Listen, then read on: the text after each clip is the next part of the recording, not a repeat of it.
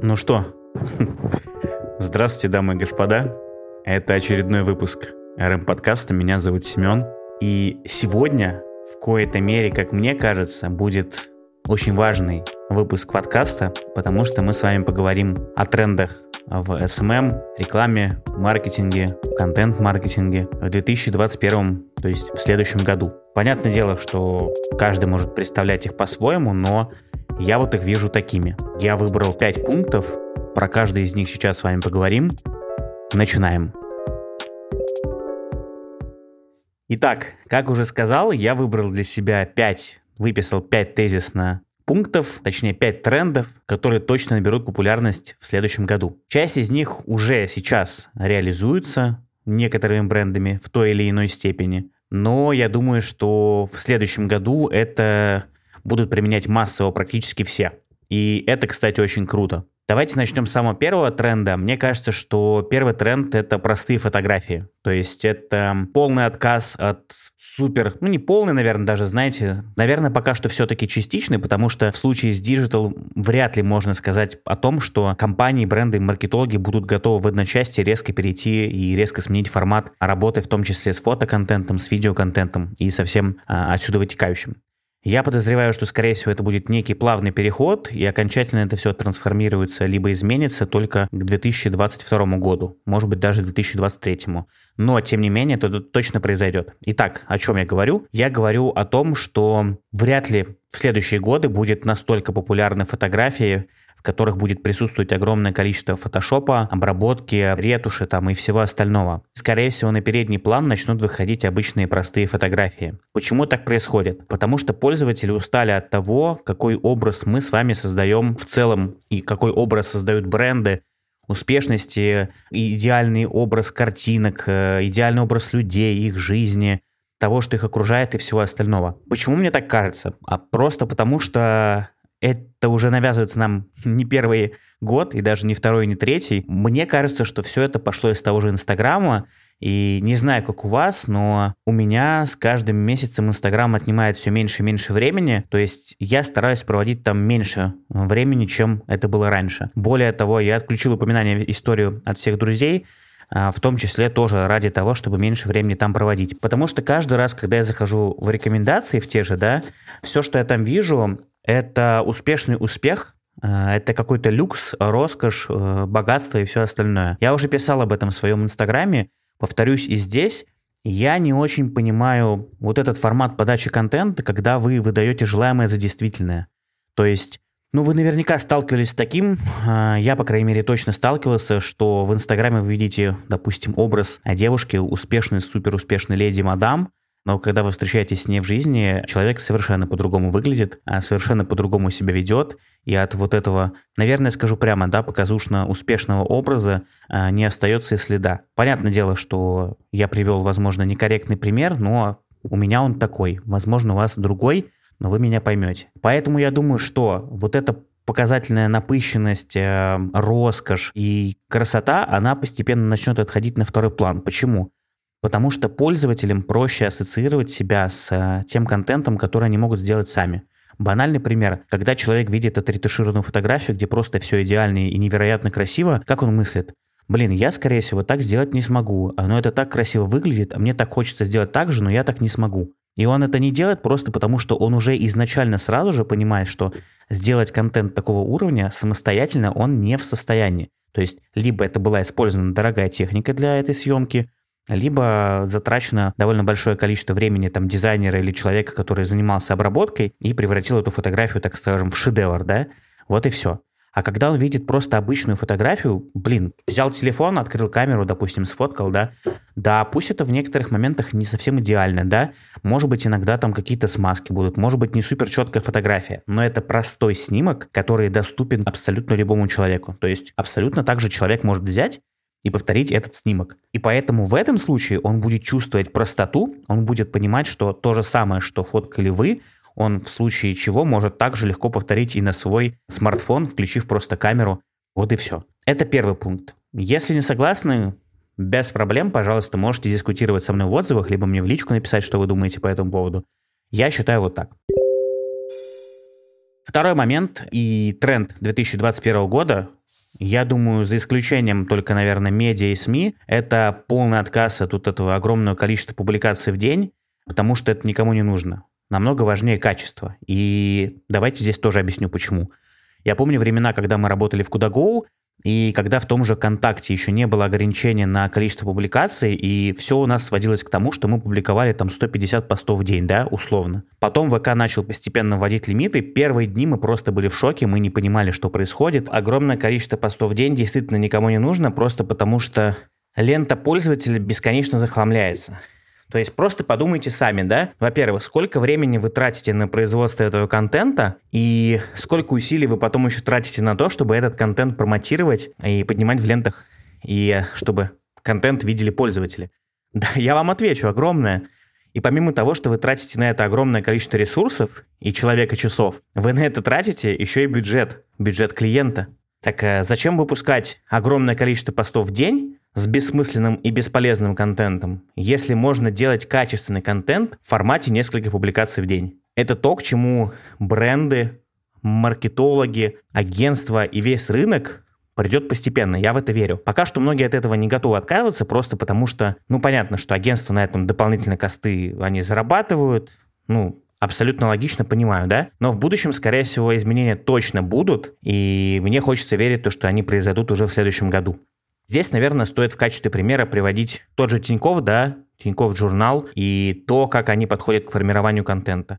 Да, у них может выходить несколько публикаций в день, но обратите внимание, что эти публикации всегда очень интересны. Да, вы можете сказать, что, ну, Семен, как же так, ведь там трудится огромное количество авторов, ведь там есть целая редакция, на поддержание которой уходит огромное количество денег.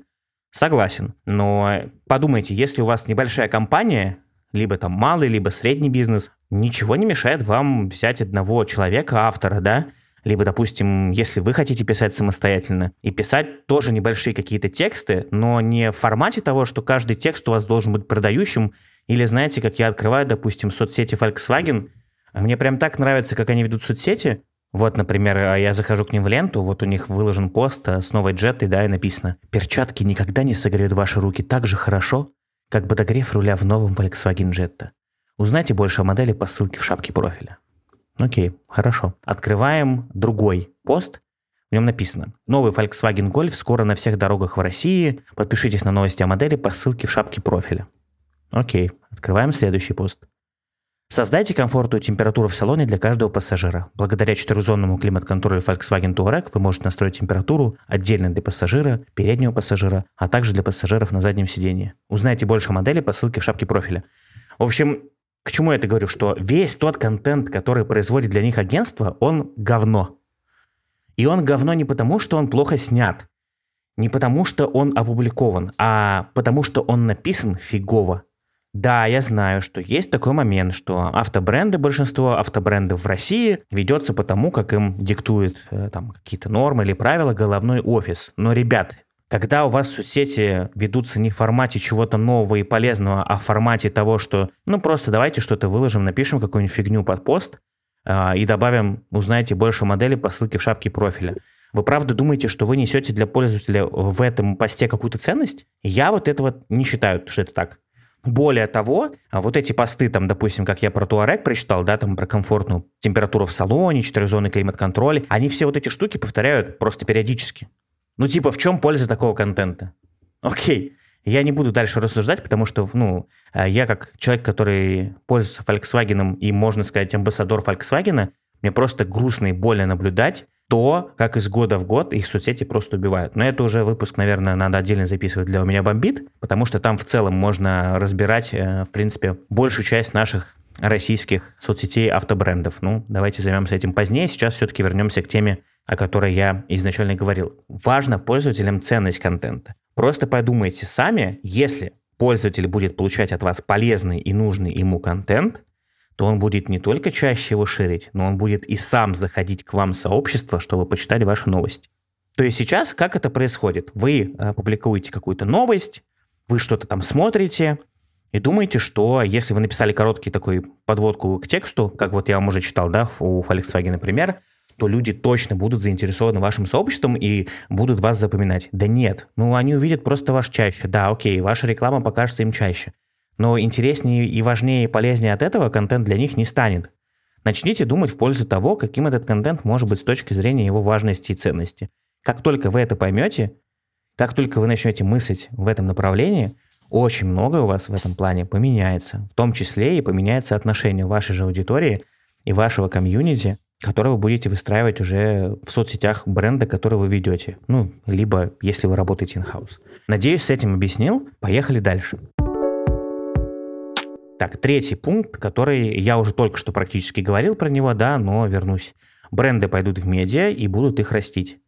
Опять же, пример Тинькофф журнала наглядно показывает, пример Skyeng наглядно показывает, что подобные медиа можно, нужно и стоит растить, стоит в них вкладывать силы. Это огромная аудитория, это рост узнаваемости, это рост охвата, это рост собственных, в конце концов, популярности, и это ваши соцсети, которые позволяют вам работать с аудиторией так, как хотите вы. И здесь, наверное, пункт 2 и 3 очень сильно между собой перекликаются. Я думаю, что понятное дело, что не каждый может себе позволить э, подобные медиа, но если крупные бренды начнут делать их чаще, поверьте, контент-маркетинг в нашей стране пойдет совершенно по другой ветке развития, и это будет очень круто. Здесь, наверное, стоит отдать должное все-таки Максиму Ильяхову, да, и его команде. Помню, как пару лет назад я читал его книжку, такой, господи, что за говно он пишет? Ну, это же просто банально, интересно, неинтересно и скучно. Вот сейчас, знаете, я недавно ее перечитал снова, возможно, в силу возраста и всего остального, я уже понимаю, ну, то есть я смотрю на эти вещи немножко по-другому и понимаю, что все-таки многие вещи, которые он говорит и пишет там, они правильные, и они написаны правильно, и до этого просто нужно дойти. Вот и все. Поэтому я думаю, что один из тоже главных трендов 2021 года – это то, что бренды начнут делать попытки а, собственные медиа. Вот и все. Еще один тренд 2021 года – это рост подкастов. Мне сейчас скажут справедливо, что, Семен, да, ты просто так говоришь, потому что ты сам этим занимаешься, записываешь подкасты и все остальное. Да, окей, наверное, так и есть. А, то же самое у нас было с Телеграмом в 2016 году, когда в него еще особо никто не верил когда это была просто маленькая локальная тусовочка для маркетологов, айтишников, э, там, дизайнеров и ребят из digital и медиа сферы, так скажем, да, и потом постепенно, как это всего ну, росло и до чего доросло сейчас, вы сами прекрасно видите, что а, для многих Telegram вообще это сейчас одна номер один платформа, наверное, да, и мессенджер, котором мы не только проводим время и общаемся, но в том числе и получаем оперативные новости и все остальное. Вот я верю, что то же самое произойдет с подкастами, и недаром все-таки Spotify, там Apple и другие огромные гиганты и корпорации продолжают вкладываться во всякие сервисы, скупают э, компании, которые занимаются созданием подкастов или все, что так или иначе с ними связанного. Но я уверен, что подкасты будут расти, и те, кто сейчас будет в них залетать, а я точно вижу, что после того, как мы запустили продажных блогеров, как минимум подкасты на тему маркетинга стали появляться как на дрожжах, и это круто. То есть, с одной стороны, я могу, конечно, грустить и переживать, что у нас стало больше конкуренции. С другой стороны, я рад, что рынок развивается, как минимум в маркетинге. И если он развивается в маркетинге, то я точно знаю, что через пару лет сюда придет и вся остальная аудитория, потому что маркетинг, IT, дизайн, журналистика, пиарщики — это все самая продвинутая часть пользователей, за которой приходят все остальные. Поэтому сейчас мы, по сути, с вами просто пробиваем, так сказать, эту тропиночку, протаптываем, да, кто-то уже начинал это делать еще там 5 лет назад, и сейчас уже более-менее дорос до хороших цифр, статистики там, и доходов. У нас с этим пока что еще не так все хорошо, да, мы потихонечку только растем, продажные блогеры, ну, у них, правда, все хорошо, да, мой подкаст потихонечку, кстати, по цифрам я смотрю, растет. Но, тем не менее, я уверен, что чем больше мы будем слушать подкасты, чем больше мы будем сами пытаться их производить, тем будет лучше. Потому что в конечном итоге на это внимание обратят еще больше рекламодателей, в том числе сюда придут еще и крупные рекламодатели. Скорее всего, пока что подкасты рассматриваются просто как для узнаваемости, для медийности, для там, популярности компании бренда, поэтому сюда приходят только крупные компании. Здесь довольно-таки тяжело получить огромное количество переходов, поэтому вряд ли здесь можно рассчитывать, что это прям такой, знаете, канал лидогенерации, который наравне там с контекстной рекламой или с рекламой блогеров или э, с таргетированной рекламой будет приносить вам огромное количество заказов или клиентов каждый выпуск. Это, конечно, вряд ли. Но для всего остального, для лояльности, для узнаваемости, для охвата прекрасно работает. И Есть куча примеров у той же Крис Вазовски, когда это все действительно работает, и ну, бренды к ней приходят, значит, результат есть. Вот и все. Поэтому, пожалуйста, если вы еще не слушали подкасты, слушайте, в том числе и мой подкаст. А если вы слушаете этот выпуск первый раз, обязательно послушайте. У меня еще есть много выпусков. Откройте общую ленту этих подкастов и выпусков. Там есть абсолютно разные тематики, от накруток и ботов до пиар-скандалов, ошибок и прочего. Чаще слушайте подкасты, и надеюсь, что аудитория потихонечку начнет расти. Да я уверен, что в 2021 году она начнет расти прям хорошими темпами. И я хочу верить в то, что как минимум ВКонтакте и Яндекс Музыка будут уделять развитию подкаста в России большое количество времени и их всячески популяризировать, потому что за этим точно будущее. И пятый пункт, наверное, я уже вас, наверное, задолбал с этой искренностью, но это так. Чем будут более живые тексты, тем больше люди их будут читать. Чем более они будут эмоциональными, тем чаще о них будут рассказывать люди, и тем чаще они будут в них вовлекаться. Потому что люди хотят, чтобы вы общались с ними на их языке, понятном, простом и доступном. Сто раз пересчитывайте тексты, которые вы пишете, и смотрите, как вы их пишете. Одно дело, когда вы пишете пресс-релизы или пишете для своих друзей сухим языком, а другое дело, когда вы пишете своим пользователям и своим подписчикам и своей аудитории. Это совершенно разные подходы. Комьюнити невозможно построить на сухих текстах без эмоций. Комьюнити можно построить только на живых, настоящих, эмоциональных и искренних постах. Я считаю так. Поэтому без этого никак. За этим тоже будущее. Уже многие компании на это обратили внимание в этом году, я знаю, потому что я общался с ребятами, со многими. И я очень хочу верить в то, что в следующем году большая часть маркетологов все-таки обратит на это внимание и будет отходить от формата того, что соцсети используют только для нагона трафика или клиентов, или просто вот для того, чтобы выложить пост ради поста, и перейдут к чему-то более осмысленному и будут думать в сторону того, насколько важен, полезен э, тот контент, который они создают. То есть здесь, наверное, понимаете, самое интересное, что, по сути, это четыре пункта из вот этих моих пяти в трендах 2021 года, они все так или иначе завязаны друг на друге. Ну вот, и это очень круто. Вот, как-то так. Вроде про пять трендов рассказал. Не забудьте, пожалуйста, поставить оценочку подкасту, потому что в Яндекс Музыке можно поставить оценку. Точнее, лайк поставить сейчас, да, на подкаст. Мне это будет очень приятно увидеть. И в идеале, конечно, пишите отзывы в iTunes, те, кто слушает меня с Apple устройств, да. Отзывов там не очень много, но они все положительные. И это как никогда показывает, что вам подкаст заходит. И для меня это тоже очень важно и приятно. С вами был Семен, РМ Подкаст. Увидимся не в новом году. Я надеюсь, что до Нового года еще один выпуск выйдет. Или даже два. Вот, как-то так. Пока-пока.